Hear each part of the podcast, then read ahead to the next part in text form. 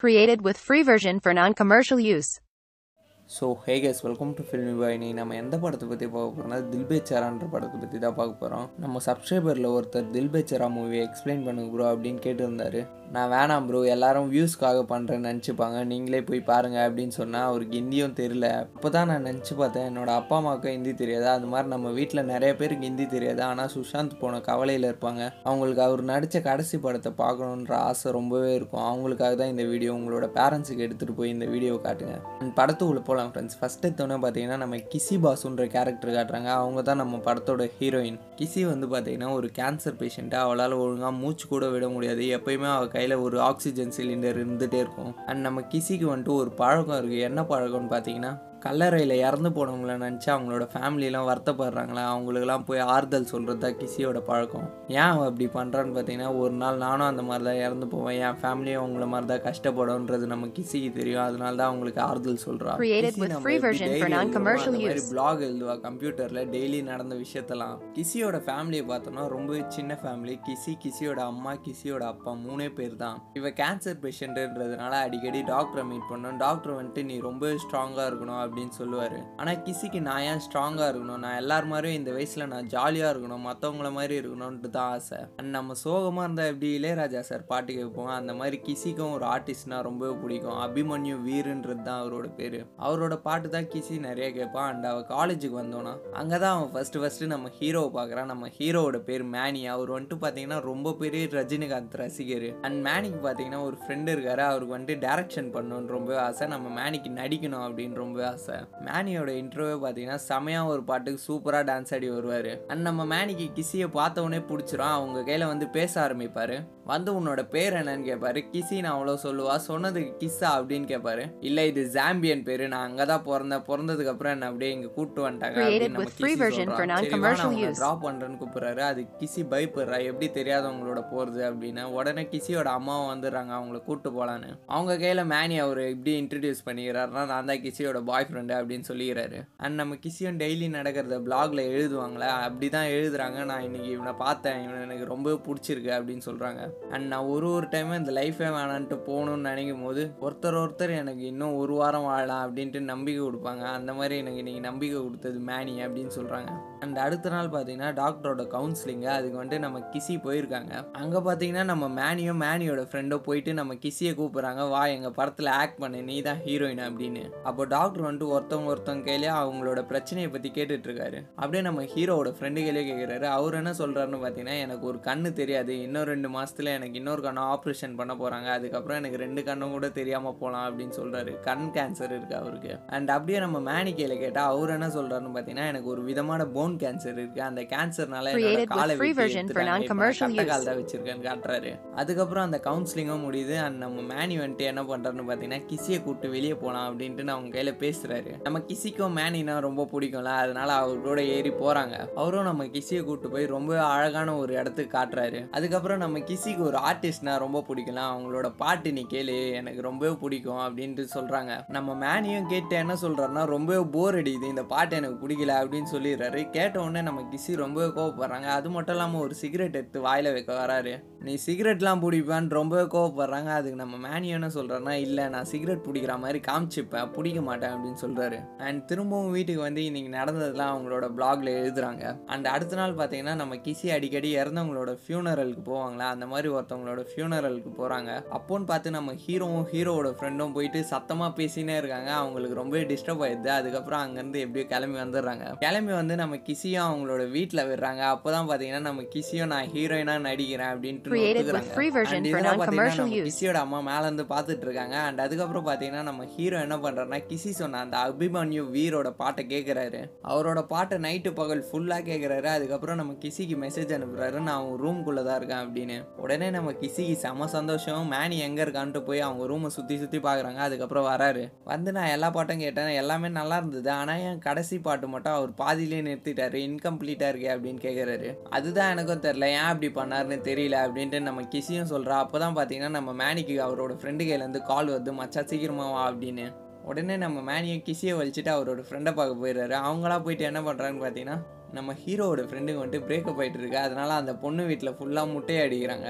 இப்போதான் நம்ம ஹீரோயின் லைஃப்லேயே ஒரு சந்தோஷன்றது அவங்களுக்கு கிடைக்குது. அதுக்கப்புறம் நம்ம ஹீரோயின் கையில் ஹீரோவும் ஹீரோவோட ஃப்ரெண்டும் கதையெல்லாம் எக்ஸ்பிளைன் பண்ணிட்டு படம் பண்ண ஆரம்பிக்கிறாங்க. வேற லெவலில் ஒரு ஒரு சின்ன சும்மா காமெடியாக எடுக்கிறாங்க. அண்ட் அதுக்கப்புறம் பார்த்தீங்கன்னா நம்ம ஹீரோவோட ஃப்ரெண்டுக்கு வந்துட்டு கண்ணு போயிடுது. ரெண்டு கண்ணும் போனதுக்கப்புறம் பார்த்தீங்கன்னா நம்ம மேனி ட்ரை.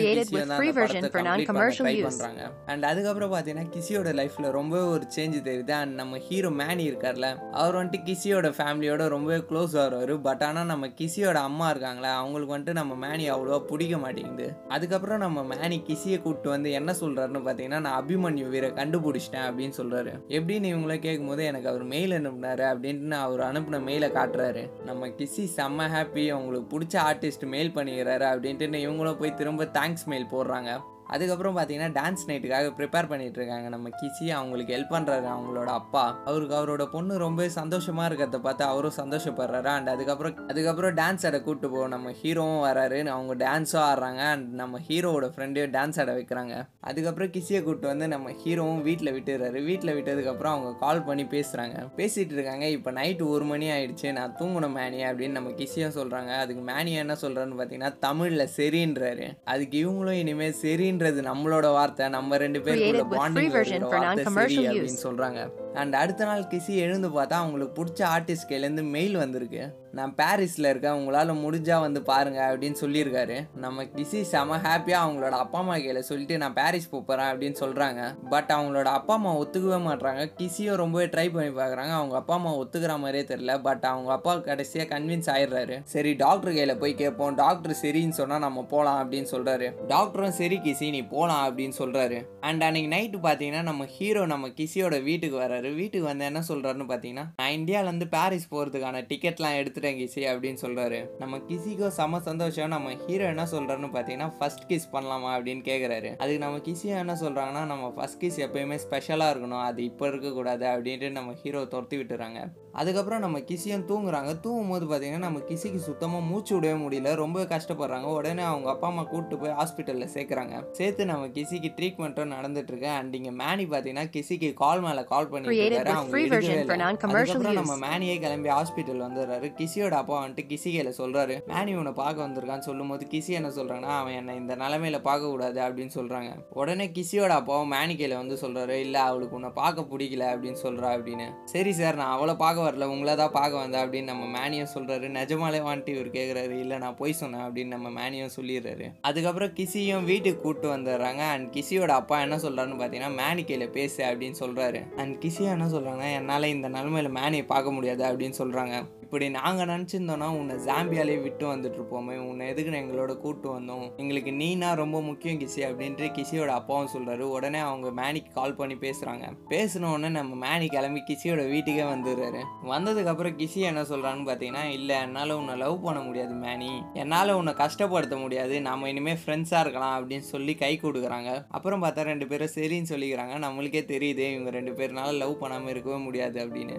அண்ட் அதுக்கப்புறம் கிசி பார்த்தீங்கன்னா Created திரும்ப with free பாரிஸ் version போகலாம் for அப்படின்ட்டு non-commercial நச்சரிக்கிறாங்க use. நான் பாரிஸ் போய் அந்த ஆர்டிஸ்ட்டை மீட் பண்ணி ஆகணும் அப்படின்னு சொல்கிறாங்க பட் ஆனால் இந்த டாக்டரும் அவங்களோட பேரண்ட்ஸும் ஒத்துக்கிறதாவே இல்லை. உன் உடம்பு இருக்கிற கண்டிஷனில் நீ எங்கேயோ போகக்கூடாதுன்னு டாக்டர் ஸ்ட்ரிக்டாக சொல்லிடுறாரு அண்ட் அதுக்கப்புறம் பார்த்தீங்கன்னா மேனியும் வந்து கன்வின்ஸ் பண்ண ஸ்டார்ட் பண்ணுறாரு அவங்களோட வீட்டில் அவங்க வீட்லேயும் யாருமே ஒத்துக்கிற மாதிரி தெரில அண்ட் அதுக்கப்புறம் பார்த்தீங்கன்னா கிசியோட அப்பா வந்துட்டு மேனியை கூப்பிட்றாரு வா வந்து பீர் அடிக்கலாம் அப்படின்னு. அவங்க ரெண்டு பேர் ட்ரிங்க்ஸ் பண்ணிட்டு இருக்கும்போது தான் நம்ம மேனி ஒரு கதையே சொல்கிறாரு என்ன சொல்கிறாருன்னா என்னோட அப்பா வந்துட்டு என் கையில் என்னோட கால் எடுக்கணும்னு சொல்லும்போது நான் ரொம்பவே கதறினேன். கால் எடுக்காதீங்கப்பா. என்னால் பேஸ்கெட் பால் ஆட முடியாது அப்படின்னு நான் ரொம்பவே கதறினேன். பட் ஆனால் என் காலை எடுத்துட்டாங்க. அதுக்கப்புறமும் நான் பேஸ்கெட் பால் ஆடினேன். நான் என்ன தான் நல்லா விளாட்னாலும் அது எனக்கு சாட்டிஸ்ஃபேக்ஷனாகவே இல்லை. நான் ஜெயிச்சலாம் அது எனக்கு ஜெயிச்ச மாதிரியே தெரியல. நமக்கு பிடிச்சதை செய்ய முடியாமல் போகிறதோட வழி என்னன்னு நமக்கு தான் தெரியும் அப்படின்ட்டு நம்ம மேனியை கிசியோட அப்பா கையில் சொல்கிறாரு அவரும் ரொம்ப ஃபீல் பண்ணி சரி போகலான்ட்டு ஒத்துக்கிறாரு. அதுக்கப்புறம் மேனி கிசி கிசியோட அம்மா மூணு பேர் மட்டும் பாரிஸ் கிளம்பி போகிறாங்க பாரிஸ் போய் நம்மளோட கிசி பார்த்தீங்கன்னா ரொம்பவே ஜாலியாக ரொம்பவே சந்தோஷப்படுறாங்க. அண்ட் அதுக்கப்புறம் அந்த அபிமன்யு வீரியம் வந்து பார்க்குறாங்க அவரை பார்த்தோன்னே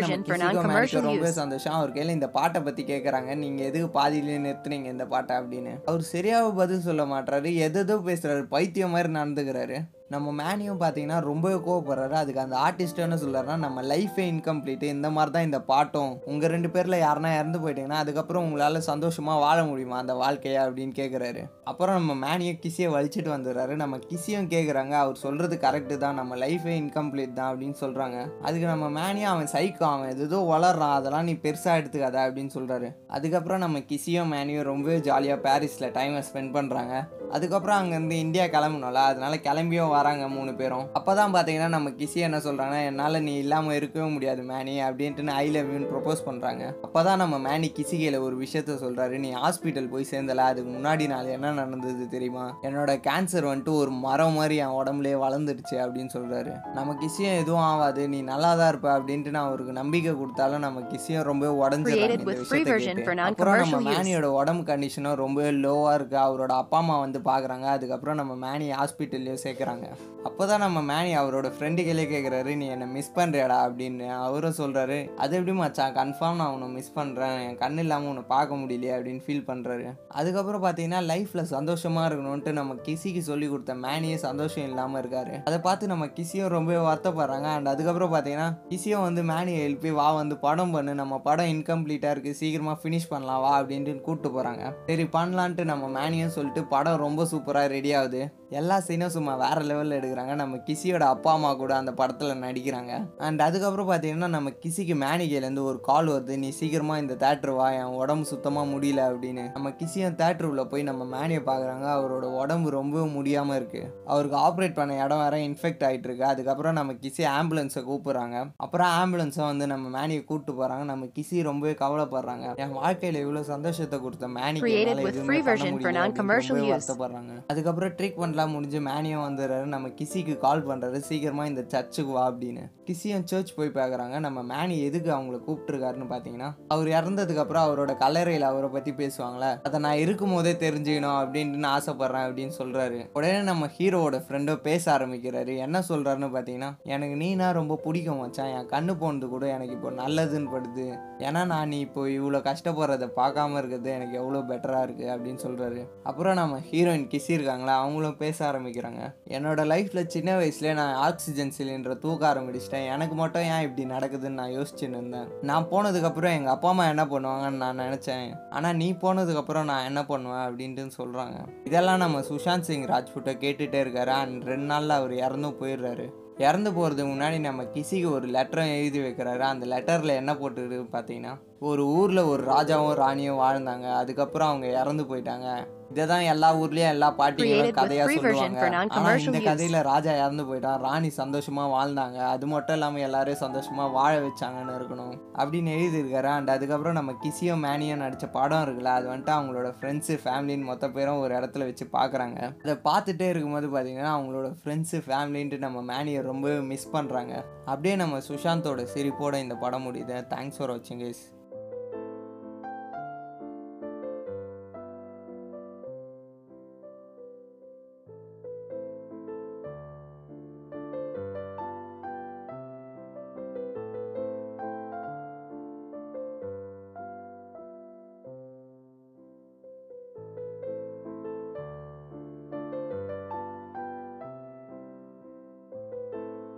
Created with free version for non-commercial use.